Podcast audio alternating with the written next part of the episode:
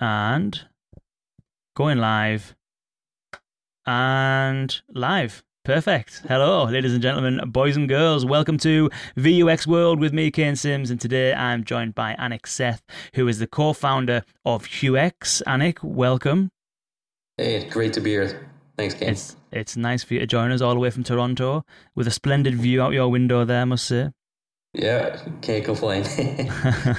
it actually looks even better because it's reflecting off your TV as well. So it's like we've got a good view on the left, good view on the right, and a good view behind. So yeah, it's, absolutely. Uh, very jealous right now.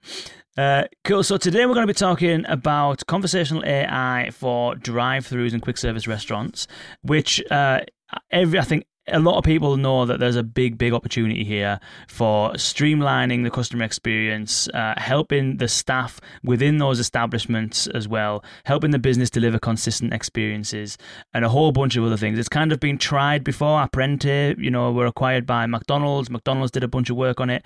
They've now kind of uh, spun that off to IBM, who are working on kind of rolling it out.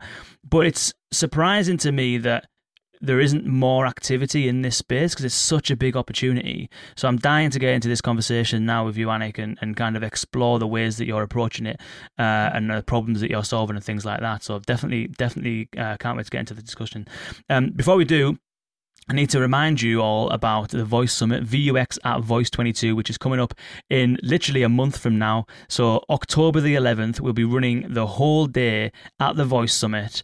Uh, we'll be running a track on conversational automation for contact centers. It's presented by Kore.ai, and we're going to take you through a journey from beginning to end of how to approach contact center automation using conversational AI and NLP. Whether it's voice, whether it's text, whether it's on the front end, whether it's agent assist, anything that you you need to be able to automate your contact center and everything you need, we're going to be covering. We've got all of the top players uh, in the space are going to be there. As I mentioned, Kore.ai, Cognigy, PolyAI, who've just raised $40 million Series B.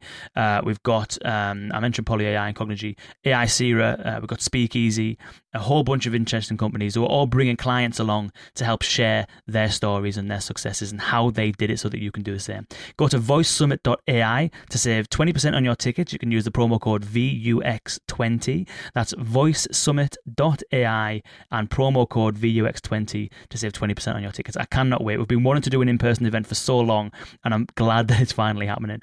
And the second thing I need to tell you about is before that event, in two weeks' time, we're going to be running a webinar with Rasa, again, another Gartner Magic Quadrant conversational enterprise uh, AI platform leader. And we're going to be focusing that conversation on how to turn a chatbot that's not working into a chatbot that is working. And we're going to be using one of Rasa's client case studies, which is a large financial institution that went live with a chatbot and it was a complete mess. And so Rasa used their conversation driven development framework to take it from nothing to something spectacular. And we're going to be walking through exactly how they did that and exactly how you can optimize your conversational AI from something that might not be delivering value and turning it into something that is delivering value for customers and for the business. It's all about optimization. So join us on September the 21st for that workshop, and you can go to vux.world and just click on the events tab, and that'll take you straight to the landing page. You can sign up there. And obviously, I'll put the links to all of this stuff in the show notes so that you can join it if you're listening to it on your podcast players or YouTube or wherever you are. And so, without further ado, Anik, as I mentioned, thank you for joining us. And maybe let's kick off with a little bit about yourself. You're a franchisee holder, is that right? That's how you started in this? Yeah, I think uh, you hit the nail on the head there, Kane. Um, I come from a very unorthodox background into technology. Uh, worked part of kind of a family business, uh, yeah, owning and operating some franchise locations uh, for a restaurant. And, uh, you know, as an early age, uh, nine or 10, I got my exposure to the business uh, you know, working in those restaurants and alongside the people in there. Um, and kind of through that experience, kind of started to witness into my later years, kind of all the, the opportunities that exist in this industry. And kind of the issues uh, it's, it's plagued by in terms of um, industry issues, in terms of other kind of um, problems we face on a day to day basis. Um, and as a result of that experience, kind of owning and operating and working in those businesses, it kind of led to the birth of HueX Labs and what we're doing now in terms of bringing kind of applied voice AI solutions to brick and mortar businesses. So, uh, yeah, it's been a very, uh, very unorthodox journey uh, and a very uh, different journey uh, in terms of how we got into technology or how I got into technology. But uh, yeah, it's been an awesome experience. But I think the people that and are in the best place to create some of these innovations are the people that work in those spaces. Even even companies that are doing this internally themselves the, the the people that work on these projects they be they'll be skilled in you know machine learning or data science or conversation design but they don't know the business. And so you have to work with the business in order to be able to stand something up. And so having experience working within the kind of businesses that you're aiming to solve the problem for gives you a fundamental understanding of what problems actually are there to be solved doesn't it yeah, 100%. I think that's the biggest thing, right? My experience working alongside the people in those businesses to identify what are the problems that we face on a continual basis. I think that's where like true innovation is born because it's born out of a necessity uh, and it's born uh, out of a need in terms of making things better uh, for the overall business environment. So, yeah, definitely in that regard, uh, you know, it gives us the foundation uh, to kind of propel forward in terms of a practical solution. Um, and then kind of leading into how we can apply technology into developing those solutions for sure. Mm. And so, what are, what are some of these solutions look like then? Is is it along the lines of the example I gave at the beginning, which I referenced the McDonald's example? You know, acquiring Apprente, they were voice enabling, drive through, order taking. That's the use case that you're focusing on as well, is it? Correct. Yeah. So, um, just paint a picture here, Kane. I guess uh, the journey into kind of HUX and uh, HUX Lab started probably around 2018, 2019. Um, and through my experience owning and operating kind of these several franchise locations and working alongside the family business, one of the biggest issues, um, and we started seeing in 2016, was labor. Uh, labor became kind of a big issue in this industry. You're starting to see all the headlines now in 2022 uh, around, hey, labor shortage, there's not enough people to work. But we started to see that as early as 2016. Why was that happening? Like the fundamental question is why. Um, it's not like there's not enough people, but what you're seeing was the current labor pool. There was a big migration of them to kind of emerging gig economy positions and work from home positions that kind of depleted the, the staff that we came to rely on on a daily basis. And not to mention, it's been kind of a big exodus of, uh, I would say, uh, baby boomers too out of the industry. Uh, and Gen Z's not necessarily it's a job they want to do working in the fast food environment per se. So we made the thesis kind of in 2019 to say, hey, what if we could bring voice AI solutions to help kind of augment uh, and support kind of the labor crisis or labor shortage that this industry is undergoing? And one of the fundamental kind of use cases there, uh, which seems to work well, is maybe we could put this into the drive-through uh, so this voice AI or voice assistant can help with order taking functions uh, on a daily basis, and quote unquote, it can have a digital employee working 24 seven, which can kind of help support uh, the labor shortage uh, that franchisees are going or undergoing at the moment. So that was kind of the fundamental thesis and the genesis around HUX Labs and what we're doing. Absolutely, to your point, are similar to that of Apprente uh, and McDonald's in terms of a practical voice AI solution. Mm. And on on the kind of macro level, it's not just the fast food industry that felt this, especially with COVID. Every hospitality company felt this, and some have actually also had it pretty difficult trying to recover from it. So some of those factors that you were mentioning there, some of the macro kind of factors, baby boomers retiring or moving into, I suppose, um, less intense working uh, roles, uh, and then Gen Z not wanting to work in those kind of environments. Is is that kind of like because I haven't really seen? I've heard a lot about this stuff. I mean, and obviously everyone knows it's an issue, but I've never really climbed into like what's actually going on. Like, why is it that the fast food industry, hospitality in general, is having such a difficult time recruiting because AI is inevitably something that is emerging as a as a solution to the problem. But what is it about the problem itself? You said as far back as 2016 it was happening. What is it on a macro level that is that's contributing to this? Is it the fact that baby boomers are retiring and everything you just mentioned, or is this is there other stuff going yeah, on? Yeah, I think I think look, it just shows a transformation. I think I like to say it's almost like a labor uh, renaissance and the way work was done previously and how work is being done now, there's been a fundamental change uh, and a shift uh, in doing so. So, going back to the example, I think the biggest thing is now um, that labor force, they have choice, which is awesome, right? That's the one thing you want. You want choice. You want the ability to have the freedom in your career and do things. So, as mentioned, emerging gig economy positions, more work from home positions that kind of give the flexibility I think that people are looking for. Uh, that's been a fundamental factor, right? So, the existing labor pool kind of emerging, going to these positions uh, as well. And then just adding on to that, not just, uh, as you mentioned, fast food, but you're seeing this kind of issue happening even, you know, we've seen it with some inbound leads and other brick and mortar business, retailers, grocery stores, um, you know, other people who may operate a brick and mortar business. We're seeing these type of uh, fundamentally same or similar things that are happening on the fast food world occurring there. So I think more than anything, it's showing that the labor market is transforming. Uh, there's more opportunity out there in terms of maybe there's a better aligned job um, that they could do. Um, so I think that is what's been the biggest shift uh, since 2016 to now. Mm. Um, and where did you start then? So your background is is being kind of a franchise owner operator kind of thing. Um, that's not a technology background. Yet you want to build probably one of the one of the most um, you want to tackle one of the most complex use cases you could find. Yeah. Because because you like the thing about drive through ordering is that the conversation pattern might be similar, I want to order this, I want to order that. Can I get a side of this and a drink of that? Can you swap this for that? There's going to be patterns that exist within the conversation that are going to be fairly, um, you know, not ungraspable to to handle. But what you've got is so many different entities to care about so many different items that can be ordered, different things can be paired with different things, different promotions are happening within the company, different pricing strategies based on different locations, different menus available at different locations. There's a whole bunch of complexity that sits underneath this. And as someone who has been operating the franchise, not building voice AI technology, where do you start with trying to figure this out? Yeah, no, I have to give full credit to the team. Uh, I'm the guy who just showed up at the door and said, "Hey, this is the problem."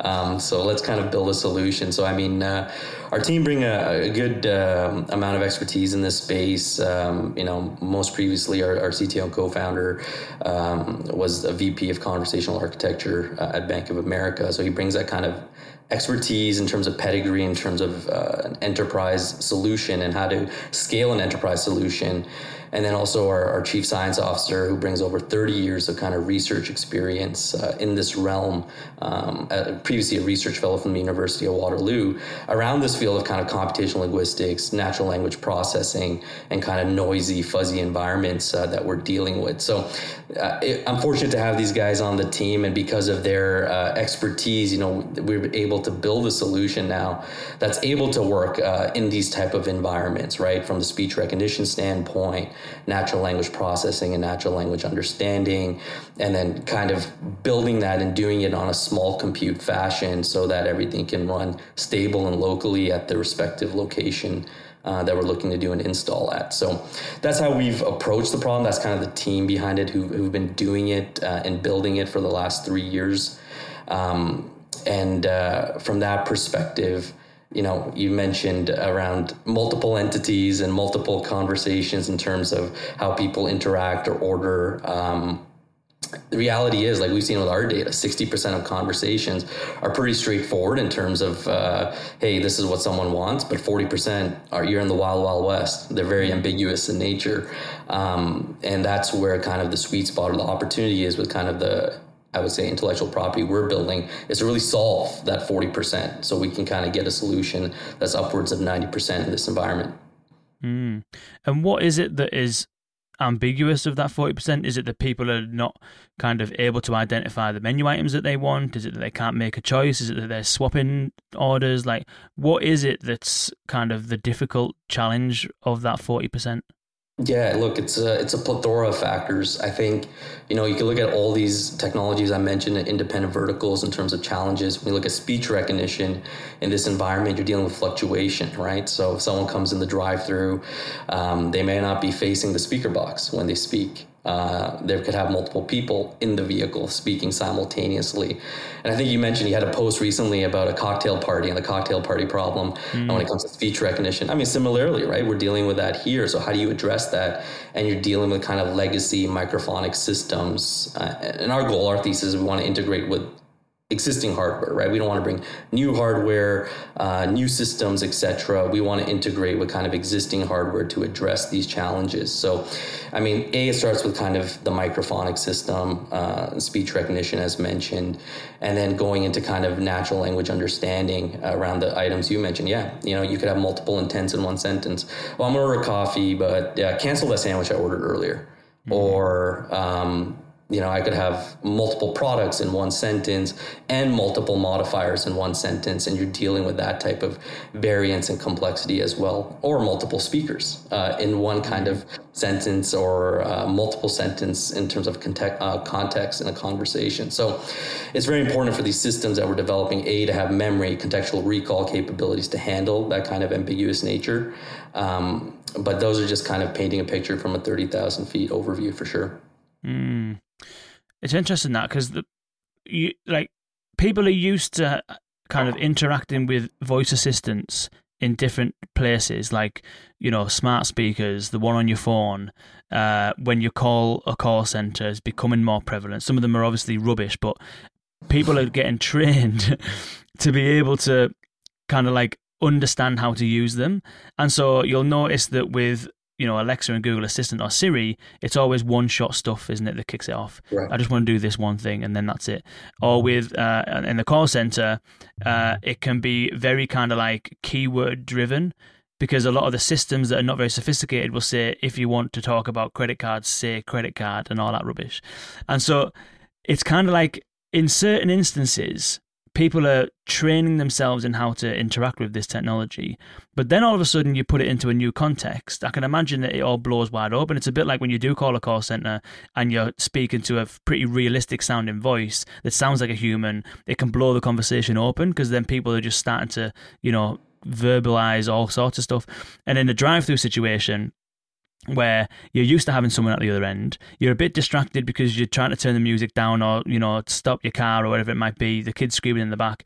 I can imagine that the conversation as far as the how verbose people are is can be quite a challenge as well. Is uh, is that have you noticed anything with the actual interaction of the users? Like do they treat it like a, an IVR system and they say one cheeseburger and then wait, one chicken burger and then wait, or do they just go and treat it like a human and just you know all that multiple intents, compound requests, all that kind of stuff?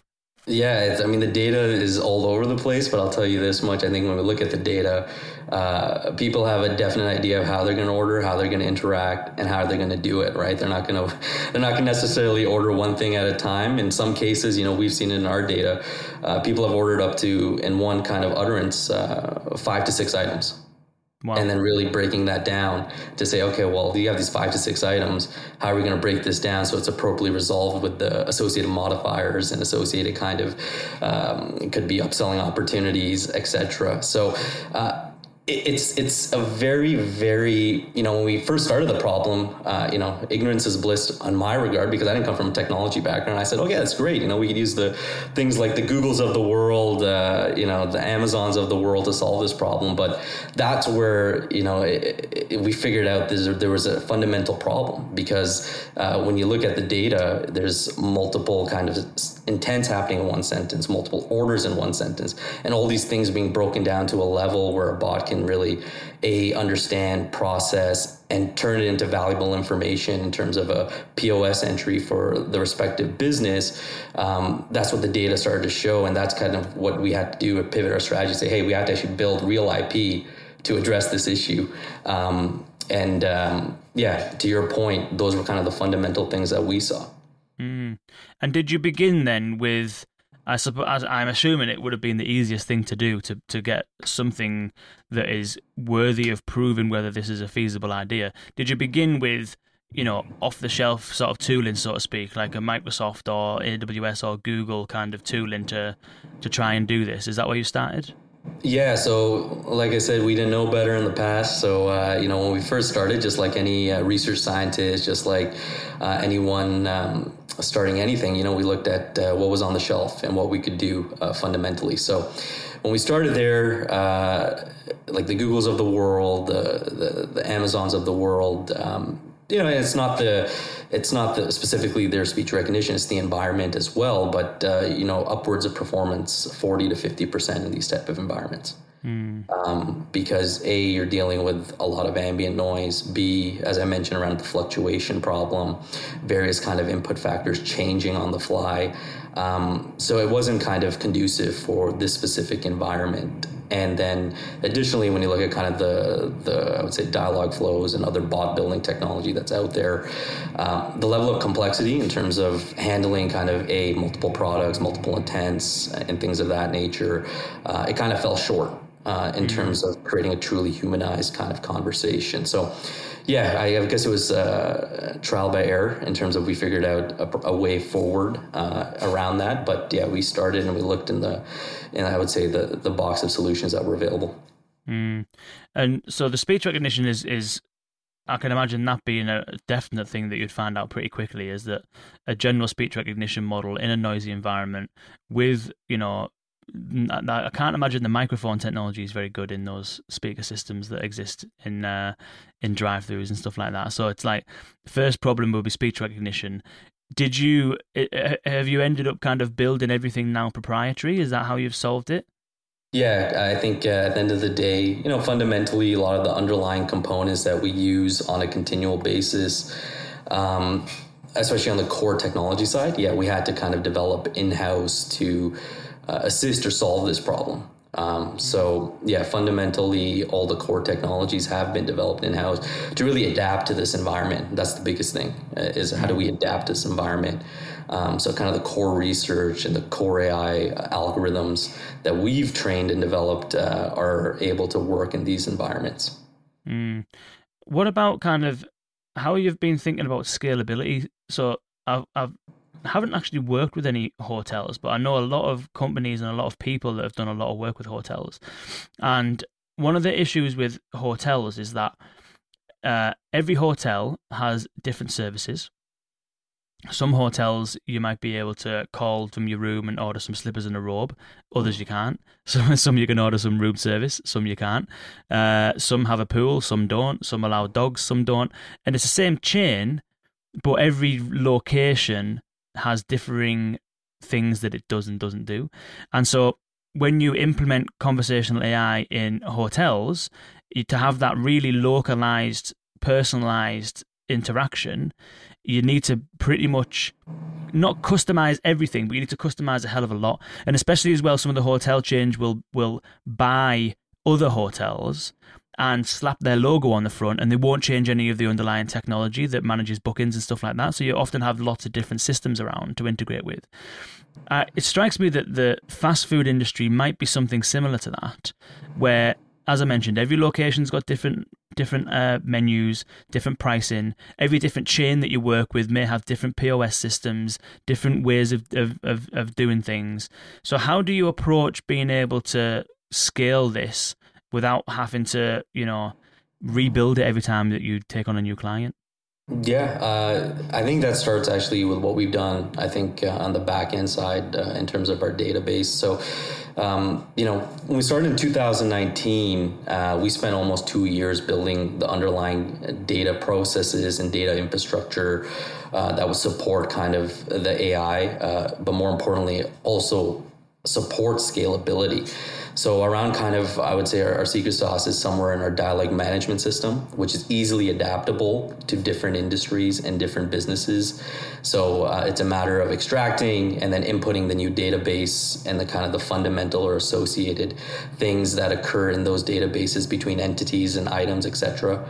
Um, so that's where we've we've done something special, and we see that right now. We're actually scaling with uh, working with multiple brands at the moment. Uh, so as a result of that, we're seeing firsthand how easily it's adaptable to you know, other locations, other brands, other products, other ways of conversation, etc. Mm, interesting. Um, and how do you how do you deal with different locations? You know, some might have a good internet, some might have poor internet, some might have no internet how do you deal with being able to get connectivity and to be able to process all of this stuff at locations all over the place? Yeah, look, uh, Kane, uh, the, the, industries we're in, it's uh, rather archaic, uh, to say the least. Um, you know, and it's it's not it's not anyone's fault per se, but that's how the industry has kind of evolved to a degree. So uh, internet is one of those issues. You know, we talk to brands. I think uh, that's the number one thing. Say, well, first thing, internet, uh, and we've we've learned that uh, through our kind of process and what we've done. And as a result, the first thing, our system, we've kind of uh, made it edge based. So it's all running locally uh, at the location, doing the processing with minimal reliance uh, on the internet. If anything, we're using the internet for just you know uh, software updates and pushing any data that uh, may need kind of assessment from a feedback loop standpoint. So uh, we've solved it in that regard, um, and that's how we're approaching the problem. And uh, you know, when we look at edge computing specifically, it's also helped with our latency. So the communication and response times are faster, more humanized as a result. Um, and that's how we've kind of approached the problem. In some cases, too, you know, we've we've gone out and worked with brands. We're bringing our own 5G hotspots uh, to start, at least. But uh, fundamentally, we're we're in the process of kind of having everything transferred to this edge computing platform. And as we speak, we have a few locations uh, onboarded on this edge computing platform as well. Mm, interesting. The edge computing things, there's a lot of stuff that comes with that, isn't there? There's kind of like one, you need to have the conversational design and the language models completely boxed off because you can't fail. You need to have it as good as it can be if you're going to run it on the edge. But the other thing is, how can it be truly on the edge, so to speak, if it still needs to connect to the POS systems that exist? So maybe that's like a twofold question. Like one, how do you approach designing the conversation so that you've got confidence that it can run on the edge and you don't need to constantly monitor it? And then two, how do you, how does the edge computing architecture work in order to actually transfer an order into the POS system? Yeah, absolutely great question. I think from a conversation uh, standpoint and design standpoint, we spend about you know with a brand sometimes three to four months looking at the data that's coming through, and then based on the data that comes through, our team is you know I would say diligently working on designs that are a hospitable, b uh, resonate and kind of work with the guest and uh, the brand and then as a result of maybe processing all this data, we come up with the, the design templates of conversation that are the most accurate or the most, I would say, conducive uh, for the, I would say, order taking experience. So once that's done, we have a template, we have kind of an idea, and that those are the models we kind of use essentially uh, from an edge computing standpoint. And that's fundamentally how our IP works too. It's extracting from that real data that's coming uh, from the drive-through uh, or the business locations. And then, yeah, we have obviously when it comes to POS integration, it's a little bit over all over the map. Uh, so when you look at some of these POS providers and who you're working with, some people have APIs, some people don't even have APIs. So you have to even sometimes help build that gap or bridge there as well. Uh, but for the most part, uh, we also have local connection. So from the device itself, it's locally communicating um, through good old Ethernet. So that'll also uh, reduce kind of dependency. And then uh, secondary, yeah, um, we would rely maybe on some cloud computing or uh, cloud computing in a sense that, okay, extract items, input into the POS using that API or whatever is available. Mm. Interesting. So we've we've got. I suppose we've touched on a lot of the challenges of trying to do this, and none of it.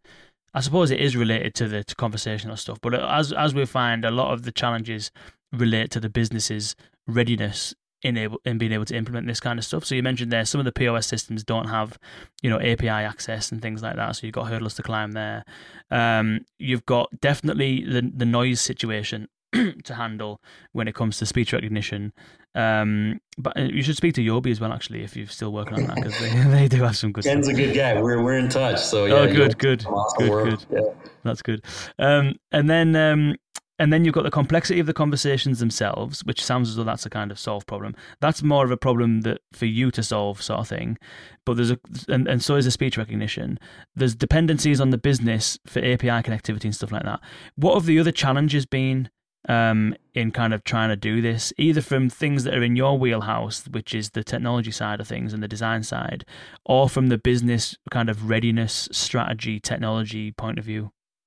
Yeah, look, I think uh, from the business readiness uh, standpoint, and I've touched a lot on the technology side as mentioned, but I can just speak from the business readiness standpoint uh, with my operator hat on. Uh, but um, it's an education piece. I think, like going back to what I mentioned, this is a very archaic industry.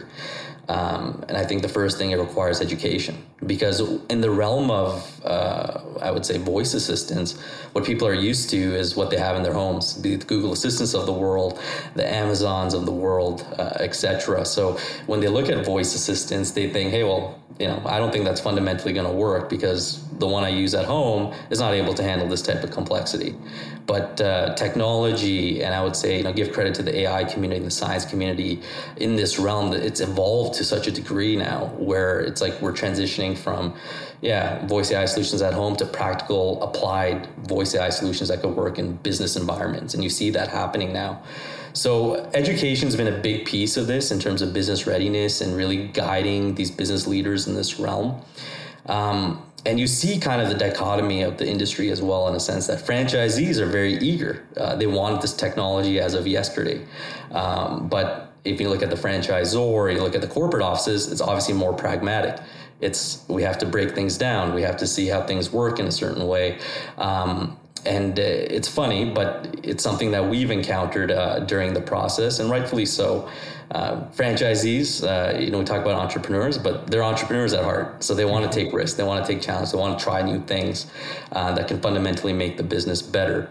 Uh, and franchisors obviously a little bit more pragmatic in their nature. They want to make sure things check out um, and follow kind of their checklist in terms of practicality and implementation process. Mm, it's interesting that, isn't it? So McDonald's they approached it centrally, didn't they? Um, and that was like a top-down sort of thing where you know they acquired uh, Apprente, they um, worked on that, trialed it in about ten restaurants, and then kind of like top-down, it's like right now we'll roll this out. But how is that? Is that the same situation everywhere else? Does some franchisees have their own kind of scope and remit? Because I know, like for example, McDonald's. I think there's something in the the agreement where you have to use the ice cream machines that are provided from a certain provider, the ones that always break. Um, there's a really good YouTube video on that actually as to why they always break. It turns out the company generates forty percent of its revenue from repairs and parts. Uh, not that I'm cynical, but uh, so, but so the, the franchisees do they have um, their own remit to do whatever they want with this? Or do you have to go centrally in a top down kind of fashion to get this stuff rolled out? Yeah, uh, depending on the use case, yeah, it depends on kind of geography, regions, etc. But for the most part, uh, it's top down. But yeah, some some franchisees, some network of owners may have their own autonomy uh, in terms of decision making capability. So um, yeah, it's it's a varied kind of field to say the least. But generally, yeah, it's a top down approach. And you see with McDonald's what they're doing. Uh, they they acquired Apprente.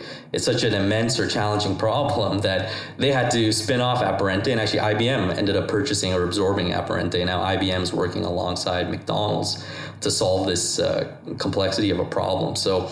Um, it, it's generally a centralized approach uh, in terms of this because it is a guest facing thing at the end of the day. So it's something that, in terms, could disrupt the guest service experience, but in a good way, right? You know, you talk to your customers who come through the drive-through. We've interviewed maybe two or three hundred of them. All of them, all of them said like, "This is this should have been done yesterday." Uh, because you know we interact with our voice AI solutions at home. Um, this is something that yeah we would be used to it. It'd be so cool. And you look at team members who are at their location, and as I mentioned, around high turnover, around not not having enough people kind of support these positions, and there's there's a significant burnout in this industry. I think uh, there's a statistic out there, second or third highest burnout job um, next to kind of investment banking. That hey, they're looking for something to help augment and support their existing operations so their jobs get easier. So uh, overall, uh, I would say you know it's an immensely challenging problem. Uh, you see what Apprente did with kind of IBM and how they're helping now to kind of solve the problem. So there's a lot of factors that kind of go into it in that regard.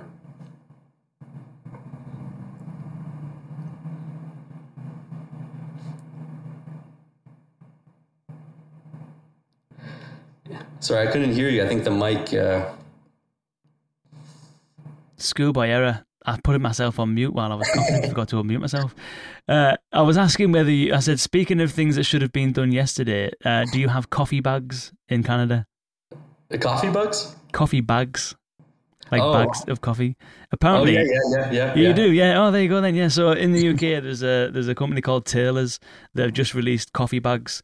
So in the UK, it's never really happened. So instead of instead of grinding coffee, you just get a bag of coffee, put it in hot water, and then you have a cup of coffee. And their advert is, "Why didn't we think of this earlier?" Uh, which is exactly the same thing as it sounds like you're hearing from customers. Which is like, why hasn't this been existing already? Um, which is interesting. What's the actual feedback been like? Not just from the like interviews and stuff, but like actual feedback of people using it from a customer perspective. What's the kind of uptake been like? Like, and what's the feedback been like? Yeah, overall it's been positive. I think you know one thing that we we see is uh, when guests go in the drive-through, they interact. Um, it's not just a noisy environment for uh, I would say speech recognition. It's a noisy environment even for that team member on the other side who's taking that order, and it can sometimes be a frustrating process, right? We've all been in a fast food drive-through. Sometimes good experiences, sometimes not so great. And one of the major issues is around communication. Um, so uh, the feedback we get is, oh, I have to repeat multiple times uh, what I want because you know maybe the team member can't hear me, or the team member may not be able to understand uh, the guest's kind of accent or voice per se. So uh, what we find is with our system, because first time recognition rate is almost 95% the moment they enter the drive through, um, it just leads to more coherent conversation. So guests and people who've been using it are appreciative of that in a sense that they, they feel and what the feedback is, and we don't have to repeat our order items multiple times, which creates a delay in speed of service, uh, B kind of disrupts that overall, uh, I would say, guest service experience in terms of going through the queue. Uh, so they feel a little bit more, I would say, optimistic or happy uh, in that regard. And B, what we've seen most importantly goes back to what I just mentioned uh, an improvement in speed of service. Uh, because of that coherency, so people just feel a lot more efficient and uh, feel a lot more enthusiastic in terms of that application. Mm, interesting. And what about what about staff themselves then? So a lot of the times when people implement conversational AI, there's- a there's a collection of people that think that like staff are going to be pissed off because it's t- going to take their jobs or it's going to infringe on on what they do and all that kind of stuff. Most of the time, the whole point is actually to make their lives easier, and the, you know, especially in the call centers and stuff like that, like it help it helps immensely, um, and the staff end up actually really enjoying it, and then they get involved in in uh, maintaining it and all that kind of stuff. Like, so I think there might be this uh, misconception really that it's all a danger for staff and that it's a threat to staff, whereas I've, that's not been my experience. But in this situation, there's now not somebody with a headset on taking orders. They then need to go and presumably either do something else or whatever. What's the general kind of recep- reception been like from the workers within the franchise themselves? Yeah, I think the, the, the cool part is, you know, we, we personified our, our AI, we call it AIDA. So they would uh, always ask, hey, is AIDA online today? Are we working with AIDA today? So there's already already a sense of uh, camaraderie with a, a conversation AI system. That's number one. But number two, you know, it goes back to the fundamental issue uh, I mentioned. Uh, team members are looking for support, right? Um, as again, as I mentioned, there's there's a kind of a, a, deficit of team members. So now team members end up doing multiple functions in a given day.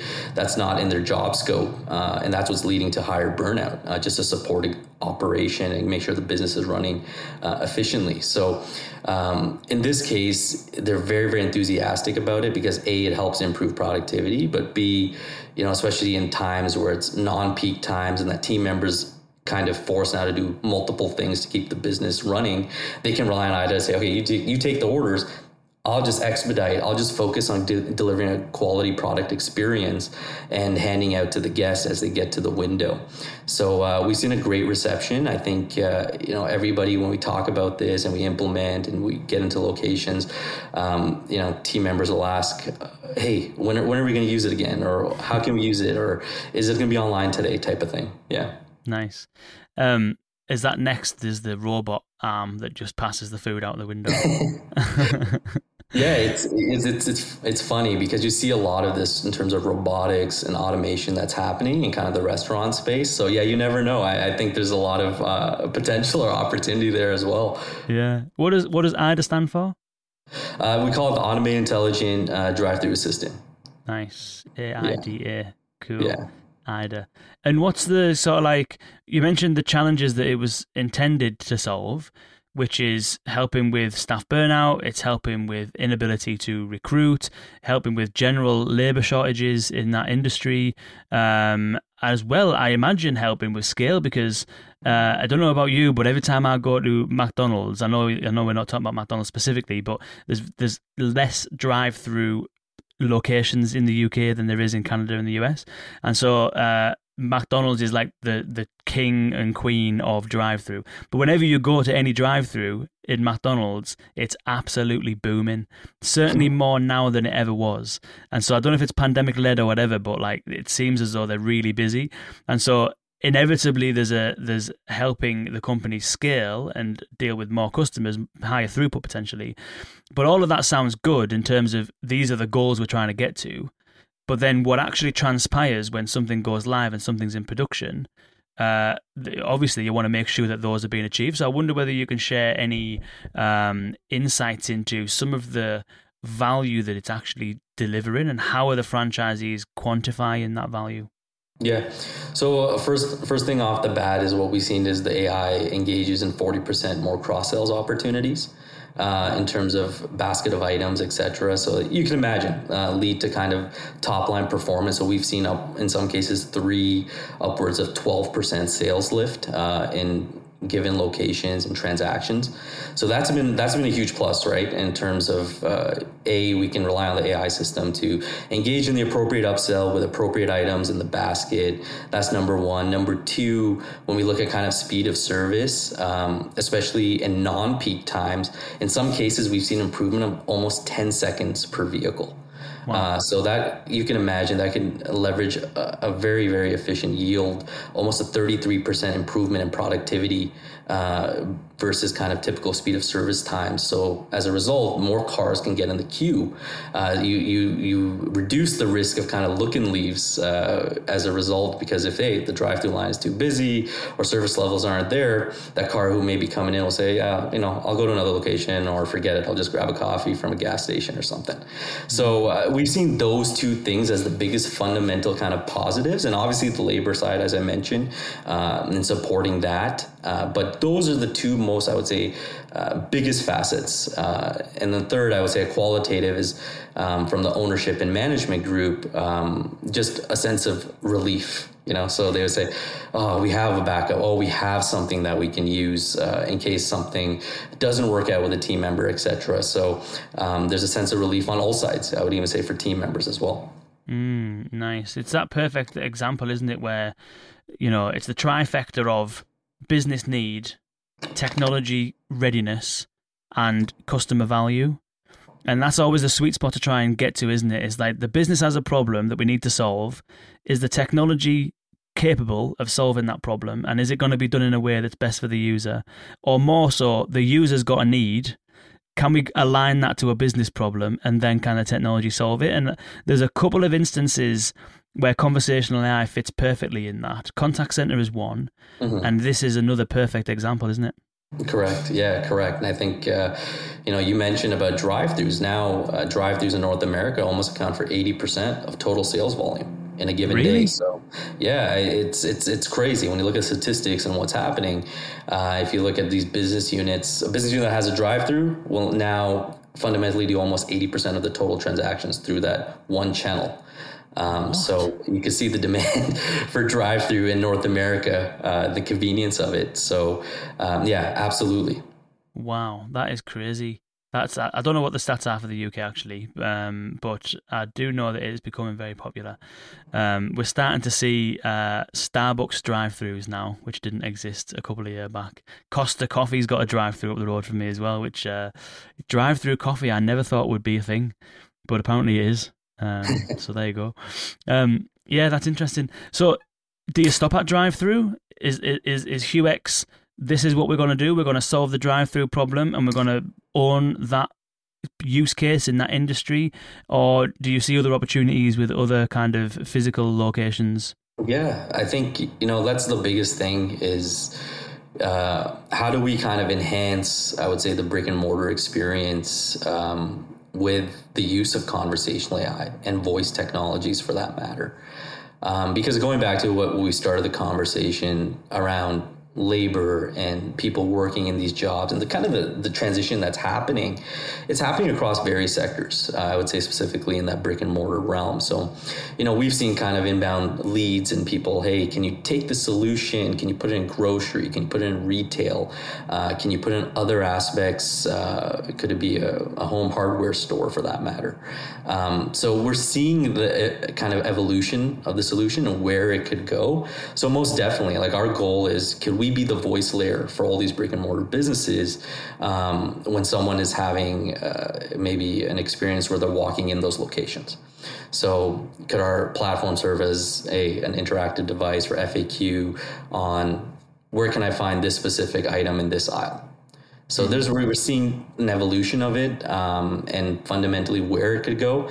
Uh, but obviously, we just started uh, in our backyard here uh, in the fast food world. Mm, nice. It's nice to be able to identify those those areas, isn't it? It's obvious to see where things can can can grow and move into and, and diversify and stuff. I think the the interesting thing is how some of those other use cases, even the drive-through use case, to be honest, I think you could lead could lead you down this route, which is that excuse me, the conversational layer is often the front end, isn't it? And obviously, it's very complex. It has to be done right. You have to get it working. That's the whole point. Otherwise, the whole thing falls down. But in order to deliver the conversation, you need to have stuff happening in the back end to fulfill it. You mentioned there the various different ways that you've integrated with POS systems, but the P, even the POS system, that's just a part of a process.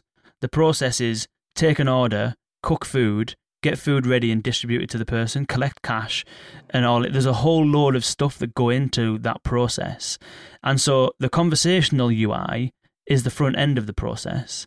But there's a lot more that goes on to it. And as you start to get into the rest of the process to try and improve and make the rest of the process more efficient, yes, you could use conversational AI, you could use other AI technologies, and other things as well emerge from that the flippant example I gave there is the robot handing out the food and stuff like that, you know. But as soon as you move into other physical environments, different requirements emerge, don't they? So if you're in a if you're in a supermarket, you might not just ask where is the such and such on aisle such and such. You might actually just hold something up and say, "Have you got any more of this?" And so all of a sudden now you need image recognition, you need stock management, stock checking, and there's a whole bunch of other things that come into play. And so I'm kind of edging towards like, what's the future of this stuff looking like? Right now, it sounds as though you've got to a point where you can do the front end pretty well and you're able to find ways of getting that front end plugged into a business process, which is a valuable one and saves a lot of time and, and effort and makes everyone's lives easier. But what's next? Where, where's the, like, like where where's the future of all of this kind of stuff heading? Like what what things do you think we'll see that will be the next kind of wave of innovation to tag on to this conversational front end? Yeah, um, look, I think we're doing some exciting stuff in our on our research lab too, outside of voice. But uh, if I say, okay, voice is obviously one layer. I think even there, there's a lot of work to be done in terms of humanizing conversations and really kind of entering the era, I would say, of NLP 2.0 or NLU 2.0 uh, in terms of how we hold our conversations and how we can have more humanized conversations. So I think there's going to be stuff happening there. I think even on the side of image recognition, right? Um, I really feel like the future will be multimodal in many ways. So not just voice, it could be gesture uh, in terms of how I'm going to interact or order. Um, it could be, as you mentioned, image based in terms of what I may want. Um, it could be even, like I said, uh, it could be even no voice, no interaction whatsoever, but there's a way to figure figure it out using these technologies that exist. So, uh, yeah, exactly. I think you know we see what Elon Musk is doing. Uh, there's there's a lot of exciting things happening where uh, people may not have to voice anything they want; they could just figure it out. So uh, the evolution and where the technology is going is super exciting. I really think that the next layer is definitely bringing these uh, multimodal styles of communication to one platform. So be it voice, be it gesture, and we've experimented and we're doing some work with gesture technology around kiosks and uh, how people could order because uh, when you look at our environment too, uh, we have c- customers and guests who come and use our system, but some of them may have speech impairments. Uh, some of them may not be able to communicate uh, and as a result, they have to get out of the car, walk inside a location, uh, and place an order um, in the manner that they do. So, how can we do something that's compliant and can cater to everybody, regardless uh, of uh, disability or regardless of, um, uh, of restriction uh, that they may face? So, I could see things like gesture recognition technology helping in that regard, where they can simply point at something they want definitely. And I think it'll be a lot more um, cleaner as well. Sometimes I cringe when I go into McDonald's and I got to use those big kiosks, which are not accessible at all, by the way. I've never seen a wheelchair user using one of those kiosks, but I bet you they can't because they're always at this height, and the the right. height of them is huge. So I have to even reach up to reach the top. So they're not very accessible. Um, gesture would work definitely with them. I think voice might be a bit more challenging because you've got four in a row. You've got lots of different people, and people. I think I don't think we've got to a point yet where everyone's comfortable talking to screens amongst each other in a you know uh, physical setting just yet. I think we'll get there though. But being able to just and to say I'll have two of them and one of them and a McFlurry would be you know ideal. Um, but uh, but yeah, those those uh, touchscreens at the minute are they're just cringy. I, have started doing this now. I've started like you know tapping with it, not my finger, but my kind of like knuckle and stuff like that. but definitely, I think the whole multimodal thing is 100% where it's going to end up. And I think that it's the next wave, isn't it? You know, being able to have the entire interaction fulfilled in a conversational uh, format is is a fantastic leap forward. And then if you're able to then once you can do that, and you don't have to fall back on anything else, you can then start to weave the two together, can't you? Because you know you can manage that. We can already handle the graphical user interface. If we can also handle the conversational elements, we just need to find a way of bringing the two together, essentially. And maybe it's gesture control. Gesture is, is, is one way of doing it, perhaps. Absolutely. Yeah, absolutely. Wicked. Cool. Anik, this has been absolutely wicked. Where can people go to learn more? Is it is it huex.ai? That's the domain name? Yeah, huex.ai is our website. Um, otherwise, you know, you can even reach me directly, uh, Anik at huex.ai as well. So uh, happy to chat, happy to connect with anyone who's interested in this space. Um, you know, we're super passionate to connect with like-minded people, and obviously, you enable that with this platform and this podcast, Kane. So you know, fantastic work you do for sure. Thank you. I appreciate that. Thank you very much. Definitely appreciate it. It's huex.ai. Uh, if you want to learn more, definitely do so, especially if you're in the kind of quick service uh, restaurant industry. That would be a perfect thing for you to be able to do. Because now there's not that many out there now that are actually doing this. Apprente was acquired, and I think there might be one or two others. I can't forget the names off the top of my head, but um, it's definitely a huge opportunity. And if eighty percent, if it's eighty percent uplift of locations that have drive-throughs, then I can just see a world where, at a macro level, everywhere gets more drive-throughs. You know, everywhere that serves. There's even a. a do you have Leon over there? Is Leon a? A no, we don't have we don't have Leon. Might here. be a UK chain. Yeah, that. It's it's like a um, I think it's supposed to be a healthy restaurant, but now they've got themselves into a, a, situation where they're serving healthy fast food. And there's one opened at a garage near me. I think it's actually owned by one of the garages or one of the companies that owns a load of land that garages are on. And uh, yeah, it's like it's a, it's now a drive-through Leon. So all of the restaurants that were actual restaurants, not fast food, uh, uh, they're now even starting to get drive-throughs, and exactly. so the opportunities yeah. are only going to present themselves even more. I think. Yeah, yeah, no, we, I agree with you. It blew my mind too. We were down in the U.S. and the first time I saw, not in Canada at least, a drive-through. Uh, I would say drugstore. So you can really? pull up get your, get your prescriptions via drive-through. Wow. Um, so it's it's interesting. It's interesting the the the drive-through and what type of uh, um, I guess communication and channels it's opening up for uh, business owners. Definitely, and then I don't know what's like in the US and Canada, but in the UK, there's these like parade of shops that they have and so sometimes, you know, or I, or I can imagine is a drive through for those would be difficult. So you might have a you might have a restaurant, you might have a cafe, a takeaway, a drugstore, and a bunch of different things. so I can see a world where in future you've got just one drive through lane and you queue up and you just say what you want from everywhere exactly. and something like Huex on the front end just manages it all brings it all together someone just dips into each shop grabs the stuff and drops it off for you at the end it'd be perfect yeah yeah no absolutely absolutely nice. Wicked. Well, thank you for joining us. It's been absolute. This has been absolutely fantastic. I've loved diving into this. It's a, definitely a really interesting area. Lots of challenges that come with it. You know, you know, from the technical side of things, from the business side of things. Um, but I think it, overcoming them is what it's all about, isn't it? And, and yeah. this is a really, really good innovation. Really, really interesting. So thank you for joining us. Appreciate it. Thanks, Larkin. Nice one. And for all of you tuning in, don't forget voicesummit.ai to be part of the VUX at Voice 22 presented by Kore.ai and VUX.world and head to the events tab if you want to join the webinar that we're doing with Rasa all about chatbot optimization in two weeks' time. And finally, if you're not subscribed to VUX World already, where have you been all my life? Uh, VUX.world forward slash subscribe. See you soon.